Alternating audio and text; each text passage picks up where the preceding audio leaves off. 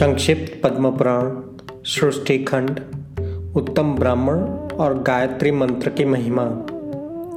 भीष्म जी ने पूछा, विप्रवर, मनुष्य को भी देवत्व, सुख, राज्य, धन, यश, विजय, भोग, आरोग्य, आयु, विद्या, लक्ष्मी, पुत्र, बंधुवर्ग, पुत्री एवं सब प्रकार के मंगल की प्राप्ति कैसे हो सकती है, यह बताने की कृपा करें। प्लत्स जी ने कहा, हे राजन, इस पृथ्वी पर ब्राह्मण सदा ही विद्या आदि गुणों से युक्त और श्री संपन्न होता है। तीनों लोकों और प्रत्येक युग में ब्राह्मण देवता नित्य पवित्र माने गए हैं। ब्राह्मण देवताओं का भी देवता है। संसार में उसके समान दूसरा कोई नहीं है। वह साक्षात धर्म की मूर्ति है और इस पृथ्वी पर सबको मोक्ष प्रदान करने वाला है। ब्राह्मण सब लोगों का गुरु, पूज्य तथा तीर्थ स्वरूप मनुष्य है। ब्रह्मा जी ने उसे सब देवताओं का आश्रय बनाया है। पूर्व काल में नारद जी ने इसी विषय को ब्रह्मा जी से इस प्रकार पूछा था। ब्राह्मण, किसकी पूजा करने पर भगवान श्री लक्ष्मीपति प्रसन्न होते हैं? ब्रह्मा जी बोले जिस पर ब्राह्मण प्रसन्न होते हैं, उस पर भगवान श्री विष्णु भी अति प्रसन्न हो जाते हैं। अतः ब्राह्मण की सेवा करने वाला मनुष्य पर ब्रह्म परमात्मा को प्राप्त होता है। ब्राह्मण के शरीर में सदा ही श्री विष्णु का निवास है। जो दान, मान और सेवा आदि के द्वारा प्रतिदिन ब्राह्मणों की पूजा करता है, उसके द्वारा मानव शास्त्रीय विधि के अनुसार उत्तम दक्षिणा से युक्त सौ यज्ञों का अनुष्ठान हो जाता है। जिसके घर पर आया हुआ विद्वान ब्राह्मण निराश नहीं लौटता, उसके संपूर्ण पापों का नाश हो जाता है और वह अक्षय स्वर्ग को प्राप्त करता है। पवित्र देश काल में सुपात्र ब्राह्मण को जो धन दान में दिया जाता है, उसे अक्षय जानना चाहिए। वह जन्म, जन्मांतरों में भी फल देता रहता है। ब्राह्मणों की पूजा करने वाला मनुष्य कभी दरिद्र, दुखी और रोगी नहीं होता। जिसके घर के आँगन में ब्राह्मणों की चरण धूलि पड़ने से पवित्र एवं शुद्ध रहते हैं, वे पुण्य क्षेत्र के समान हैं। उन्हें यज्ञ कर्म के लिए श्रेष्ठ माना गया है। हे भीष्म पूर्व काल में ब्रह्मा जी के मुख से पहले ब्राह्मण का प्रादुर्भाव हुआ, फिर उसी मुख से जगत की सृष्टि और पालन के हेतु भूत, वेद प्रकट हुए। अतः विधाता ने समस्त लोकों की पूजा ग्रहण करने के लिए, समस्त यज्ञों के अनुष्ठान के लिए ब्राह्मण के ही मुख में वेदों को समर्पित किया। पितृयज्ञ, श्राद्ध, तर्पण, विवाह, अग्निहोत्र शांति कर्म तथा सब प्रकार के मांगलिक कार्यों में ब्राह्मण सदा उत्तम माने गए हैं। ब्राह्मण के ही मुख से देवता का हव्य और पितर का कव्य का उपभोग करते हैं। ब्राह्मण के बिना दान, होम और बलि सब निष्फल होते हैं। जहाँ ब्राह्मणों को भोजन नहीं दिया जाता, वहाँ असुर, प्रेत, दैत्य और राक्षस भोजन करते हैं। अतः दान, होम आदि में ब्राह्मणों को बुलाकर उन्हीं से सब कर्म करवाना चाहिए। उत्तम देश काल में और उत्तम पात्र को दिया हुआ दान लाख गुना अधिक फलदायक होता है। ब्राह्मण को देखकर श्रद्धा पूर्वक उसको प्रणाम करना चाहिए। उसके आशीर्वाद से मनुष्य की आयु बढ़ती है, वह चिरंजीवी होता है। ब्राह्मण को देखकर प्रणाम न करने से, ब्राह्मण के साथ द्वेष रखने से तथा उसके प्रति अश्रद्धा रखने से मनुष्य की आयु क्षीण होती है। उसके धन और ऐश्वर्य का नाश होता है तथा परलोक में उनकी दुर्गति होती है। ब्राह्मण का पूजन करने से आयु, यश, विद्या और धन की वृद्धि होती है तथा मनुष्य श्रेष्ठ दशाओं को प्राप्त होता है। इसमें तनिक भी संदेह नहीं है कि जिन घरों में ब्राह्मणों के चरण दक से कीच नहीं होती, जहाँ वेद और शास्त्रों की ध्वनि सुनाई नहीं देती और जो यज्ञ तर्पण तथा ब्राह्मणों के आशीर्वाद से वंचित रहते हैं, वे स्मशान के समान हैं।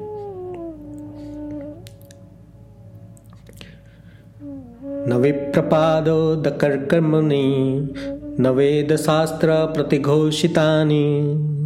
स्वाहा स्वदाहा स्वस्ति वर्जितानि श्मशानतुल्यानि गृहाणितानि forty three hundred and twenty seven Narad ji ने पूछा, पिताजी, कौन ब्राह्मण अत्यंत पूजनीय है? ब्राह्मण और गुरु के लक्षण का यथावत वर्णन कीजिए। ब्रह्मा जी ने कहा, हे वत्स श्रोतीय और सदाचारी ब्राह्मण की नित्य पूजा करनी चाहिए। जो उत्तम व्रत का पालन करने वाला हो और पाप से मुक्त है, वह मनुष्य तीर्थ के स्वरूप है। उत्तम श्रोतीय कुल में उत्पन्न होकर भी जो वैदिक कर्मों का अनुष्ठान नहीं करता, वह पूजित नहीं होता। तथा असत क्षेत्र मातृ कुल में जन्म लेकर भी जो वेदानुकूल कर्म करता है, वह पूजा के योग्य है, जैसे महर्षि वेदव्यास और ऋष्वशृंग ऋषि। विश्वामित्र यद्यपि क्षेत्रीय कुल में उत्पन्न हुए थे, तथापि उनके सत्कर्मों के कारण वे मेरे समान ही है। इसीलिए बेटा, तुम पृथ्वी के तीर्थ स्वरूप श्रोतीय आदि ब्राह्मणों के लक्षण सुनो। इनके सुनने से सब पापों का नाश होता है। ब्राह्मण के बालक को जन्म से ही ब्राह्मण समझना चाहिए। संस्कारों से उसकी द्विज संज्ञा होती है, तथा विद्या पढ़ने से वह विप्र नाम धारण करता है। जिस प्रकार जन्म, संस्कार और विद्या इन तीनों से युक्त होना श्रोतीय का लक्षण है। जो विद्या, मंत्र तथा वेदों से शुद्ध होकर तीर्थ स्नान आदि करने के कारण भी पवित्र हो गया है, वह ब्राह्मण परम पूजनीय माना गया है, जो सदा भगवान श्री नारायण में भक्ति रखता है, जिसका अंतकरण शुद्ध है, जिसने अपनी इंद्रियों को और क्रोध को जीत लिया है, जो सब लोगों के प्रति समान भावना रखने वाला है, जिसके हृदय में गुरु, देवता और अतिथियों के प्रति भक्ति है, जो माता पिता की सेवा में लगा रहता है, जिसका मन पराई स्त्री में कभी सुख का अनुभव नहीं करता, जो सदा पुराणों की कथा करता है और धार्मिक व्याख्यानों का प्रसार करता है, उस ब्राह्मण के दर्शन से प्रतिदिन अश्वमेघ आदि यज्ञ का फल प्राप्त होता है। जो प्रतिदिन स्नान, ब्राह्मणों का पूजन तथा नाना प्रकार के व्रतों का अनुष्ठान करने से पवित्र हो गया है तथा जो गंगा जी के जल का सेवन करता है, उसके साथ वार्तालाप करने से ही उत्तम गति की प्राप्ति होती है। जो शत्रु और मित्र दोनों के प्रति दया भाव रखता है, सब लोगों के साथ समता का वर्ताव करता है, दूसरे का धन जंगल में पड़ा हुआ तिनका भी वह नहीं चुराता। काम और क्रोध आदि दोषों से जो मुक्त है, जो इंद्रियों के वश में नहीं होता, यजुर्वेद में वर्णित चतुर्वेदी, मई, शुद्ध तथा 24 अक्षरों से युक्त त्रिपदा गायत्री का जो प्रतिदिन जप करता है और उसके भेदों को भी वह जानता है, वह ब्रह्म पद को प्राप्त करता है और वही ब्राह्मण पूजने के लिए योग्य है। नारद जी ने पूछा, पिताजी गायत्री का क्या लक्षण है? उसके प्रत्येक अक्षर में कौन सा गुण है? तथा उसकी कुक्षी, चरण और गोत्र का क्या निर्णय है? इस बात को स्पष्ट रूप से बताएँ। ब्रह्मा जी बोले, हे वत्स, गायत्री मंत्र मंत्र का छंद, गायत्री और देव, देवता सविता निश्चित किए गए हैं। गायत्री देवी का वर्ण शुक्ल, मुख अग्नि और ऋषि विश्वामित्र है। ब्रह्मा जी उनके मस्तका स्थानीय हैं। उनकी शिखा रुद्र और हृदय श्री विष्णु हैं। उनका उपनयन कर्म में विनियोग होगा। गायत्री देवी संख्यायान गोत्र में उत्पन्न हुई है। तीनों लोकों में उनके तीन चरण हैं। पृथ्वी उनके उदर में स्थित है। पैर से लेकर मस्तिष्क तक, शरीर के 24 स्थानों में गायत्री के 24 अक्षरों का न्यास कीजिए। और द्विज ब्रह्मलोक को प्राप्त करता है तथा प्रत्येक अक्षर के देवता का ज्ञान प्राप्त करने से विष्णु का सायुज्य मिलता है। अब मैं गायत्री का दूसरा निश्चित लक्षण बतलाता हूँ। वह अठारह अक्षरों में यजुर्मंत्र है। अग्नि शब्द से उसका आरंभ होता है और स्वाहा के हाकार पर उसकी समाप्ति। जल में खड़ा होकर उसका मंत्र का सौ बार जाप करना चाहिए। इससे करोड़ों पातक, उपपातक नष्ट हो जाते हैं तथा जप करने वाला पुरुष ब्रह्म हत्या आदि पापों से मुक्त होकर मेरे लोक को प्राप्त करता है। वह मंत्र अक्षर इस प्रकार है। ॐ अग्निर्वायुर्कपुंसि यजुर्वेदेन जुष्ठा सोमं पिम स्वाहा। इस प्रकार विष्णु मंत्र, माहेश्वर मंत्र, देवी मंत्र, सूर्य मंत्र, गणेश मंत्र तथा अन्य अन्य देवताओं के मंत्र का जाप करने से भी मनुष्य पाप रहित होकर उत्तम गति प्राप्त करता है। जिस किसी कुल में उत्पन्न हुआ ब्राह्मण भी यदि जब परायण हो तथा वह साक्षात ब्रह्म स्वरूप हो, उसका यत्न पूर्वक पूजन करना चाहिए। ऐसे ब्राह्मण को प्रत्येक पर्व पर विधिपूर्वक दान देना चाहिए, जिसके दाता को करोड़ों जन्मों तक अक्षय पुण्य की प्राप्ति होती है। जो ब्राह्मण स्वाध्याय परायण होकर भी स्वयं पढ़ता है, दूसरों को पढ़ाता है और संसार में द्विज जातियों के वहाँ धर्म, सदाचार, श्रुति, स्मृति, प्राण, संहिता तथा धर्म संहिता का श्रवण करता है वह इस पृथ्वी पर भगवान विष्णु के समान है। मनुष्य और देवताओं का भी पूज्य है। उस तीर्थ स्वरूप और निष्पाप ब्राह्मण का बल अक्षय होता है। उसका आदर पूर्वक पूजन करने करने से मनुष्य श्री विष्णु धाम की प्राप्ति करता है। जो द्विज गायत्री के प्रत्येक अक्षर उसके देवा, देवता सहित अपने शरीर में न्यास करके प्रतिदिन प्राणायाम पूर्वक उसका जप करता है, वह करोड़ों जन्मों के किए हुए संपूर्ण पापों से छुटकारा प्राप्त करता है। इतना ही नहीं, वह ब्रह्म पद को प्राप्त कर कर प्रकृति से परे हो जाता है। इसीलिए, हे नारद, तुम प्राणायाम सहित गायत्री का जप करो। नारद जी ने कहा ब्रह्मन, प्राणायाम का क्या स्वरूप है? गायत्री के प्रत्येक अक्षर के देवता कौन कौन हैं? तथा शरीर के किन किन अवयवों में उनका न्यास किया जाता है? हे तात, इन सभी बातों का मुझे क्रमशः वर्णन कीजिए। ब्रह्मा जी बोले, प्रत्येक देहधारी गुदा देश में अपान और हृदय में प्राण रहता है।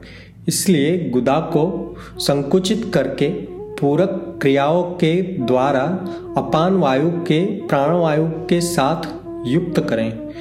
तत्पश्चात वायु को रोककर कुंभक करें और उसके द्वारा रेचक की क्रिया द्वारा वायु को बाहर निकाले।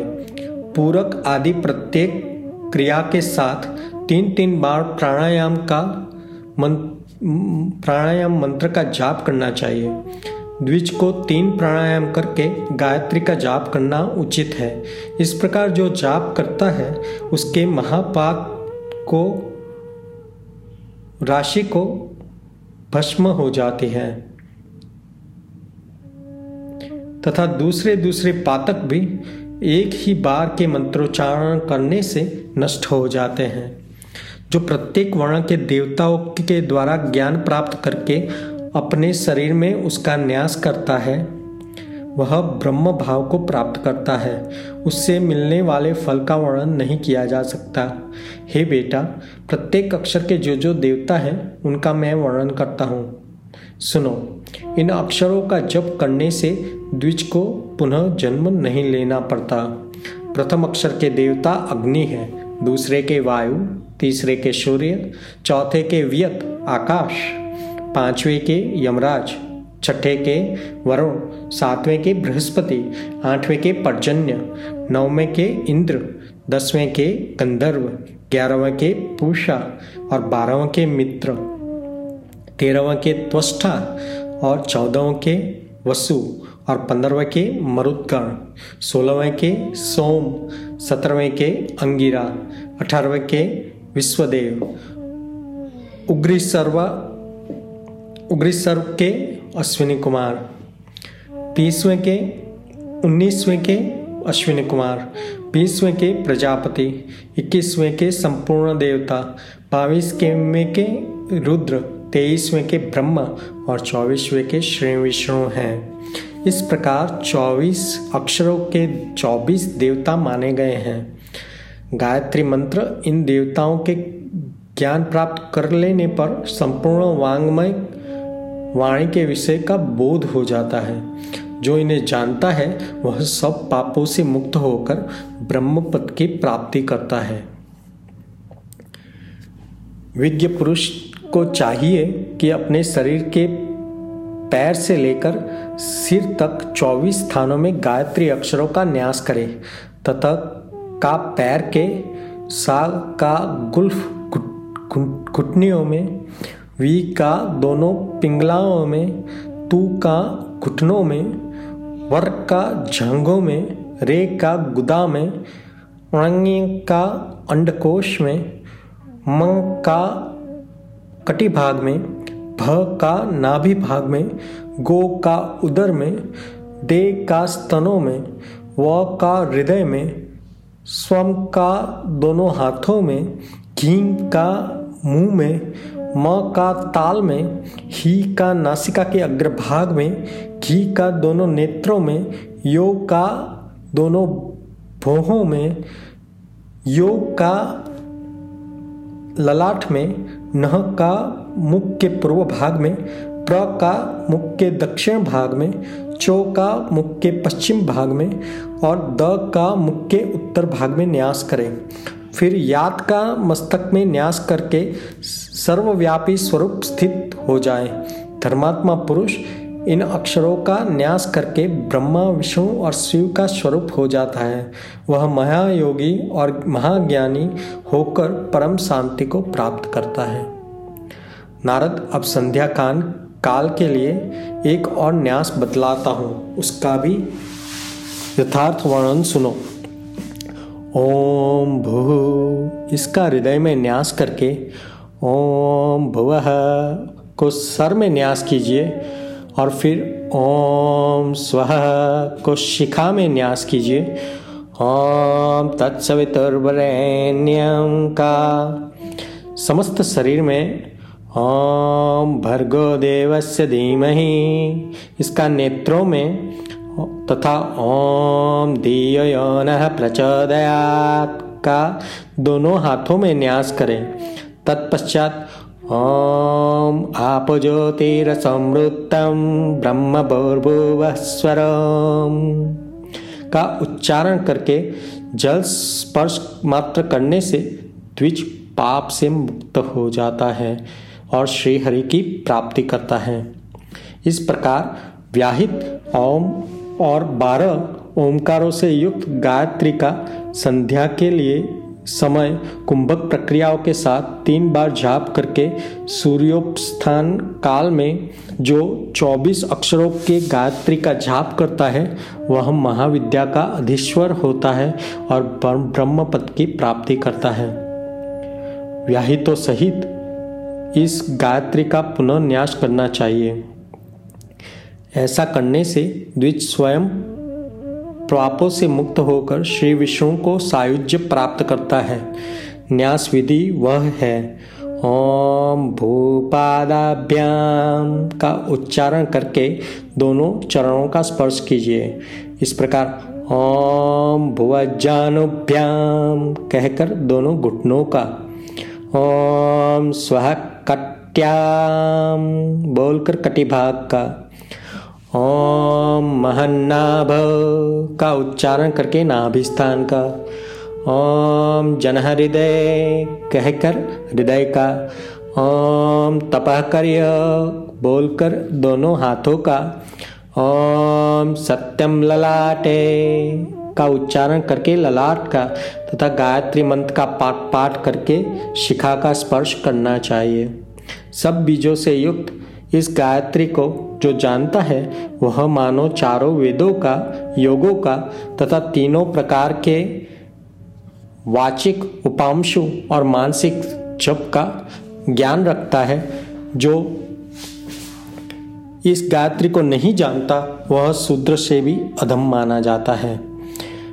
उस अपवित्र ब्राह्मण को पितरों से नियमित किए हुए पार्वण श्राद्ध का दान नहीं देना चाहिए। उसे कोई भी तीर्थ स्नान का फल नहीं देना चाहिए। उसे शूद्र भी सम्मानित नहीं करते और उसका किया हुआ समस्त शुभ कर्म निष्फल हो जाता है। उसकी विद्या, धन संपत्ति, उत्तम जन्म, द्विजत्व तथा जिस पुण्य के कारण उसको यह सब कुछ मिला है, वह सब भी व्यर्थ जाता है। ठीक उसी तरह जैसे ही कोई पवित्र पुष्प किसी गंदे स्थान में पड़ जाने पर काम लेने के लिए योग्य नहीं होता।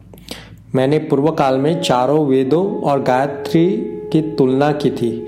उस समय चारों वेदों की अपेक्षा गायत्री ही गुरुरत साबित सिद्ध हुई थी। क्योंकि गायत्री मोक्ष देने वाली मानी गई है। गायत्री दस बार जाप करने से वर्तमान जन्म के सौ बार जाप करने से पिछले जन्म के तथा एक सहस्त्र बार, एक हज़ार बार जाप करने से तीनों युगों के पाप नष्ट कर देती है, जो सुबह और शाम को रुद्राक्ष की माला पे गायत्री का जाप करता है, वह निसंदेह चारों वेदों के फलों को प्राप्त करता है, जो द्विज एक वर्ष तक तीनों समय में गायत्री का जाप करता है, उसके करोड़ों जन्मों को उपार्जित पाप नष्ट हो जाते हैं। गायत्री के उच्चारण मात्र से पाप राशि से छुटकारा मिल जाता है, मनुष्य शुद्ध हो जाता है, तथा जो द्विज श्रेष्ठ प्रतिदिन गायत्री का जाप करता है, उसे स्वर्ग और मोक्ष दोनों प्राप्त होते हैं। जो नित्य प्रति वासुदेव मंत्र का जाप और भगवान श्री विष्णु के चरणों में प्रणाम करता है, वह मोक्ष का अधिकारी हो जाता है, जिसके मुख से भगवान वासुदेव के स्तोत्र और उनकी उत्तम कथा रहती है और उसके शरीर में पाप का लेश मात्र भी नहीं रहता। वेद शास्त्रों का अवगाहन करने और उनके विचार में संलग्न रहने से गंगा स्नान के समान फल मिलता है। लोक में धार्मिक ग्रंथों का पाठ करने वाले मनुष्य को करोड़ों यज्ञों का फल मिलता है। हे नारद, मुझमें ब्राह्मणों के गुण पूरा पूरा वर्णन करने की कोई शक्ति नहीं है। ब्राह्मण के सिवा दूसरा और कौन देहधारी है जो विश्व स्वरूप हो? ब्राह्मण श्री हरि का मूर्तिमान विग्रह है, उसके शाप से विनाश होता है और वरदान से आयु विद्या, यश, धन और सब प्रकार की संपत्तियाँ प्राप्त होती हैं। ब्राह्मणों के ही प्रसाद से भगवान श्री विष्णु सदा ब्रह्मण्य कहलाते हैं। जो ब्रह्मण्य ब्राह्मणों के प्रति अनुराग रखने वाले देव हैं, गौ और ब्राह्मण के हितकारी है तथा संसार में भलाई करने वाले हैं, उन गो, गोविंद श्री कृष्ण को बारंबार नमस्कार है। जो सदा इस मंत्र से श्री हरि का पूजन करता है और उसके ऊपर भगवान सदा प्रसन्न रहते हैं तथा श्री विष्णु का उसे सायुज्य प्राप्त होता है। जो इस धर्म स्वरूप पवित्र आख्यान का श्रवण करता है, उसके जन्म जन्मांतरों के लिए पाप नष्ट हो जाते हैं। जो इसे पढ़ता है, पढ़ाता है तथा दूसरे लोगों को जो उपदेश देता है, उसे पुनः इस संसार में जन्म नहीं लेना पड़ता। वह इस लोक में धन, धान्य राजोचित भोग, आरोग्य, उत्तम पुत्र या पुत्री तथा शुभ और कीर्ति प्राप्त करता है। चतुर्वेदास्य गायत्री पूरा वे तुलिता मया चतुर्वेदात् पुरा गार्वी गायत्री मोक्षदा स्मृता दशभिर्जन्म जनति शतेन च पुरा कृतं त्रियुगतौ सहस्रेण गायत्री हन्ति कचिता नमो ब्रह्मण्य देवाय गौ ब्रह्मण्य हिताय च जगद्हिताय कृष्णाय गोविन्दाय नमो नमः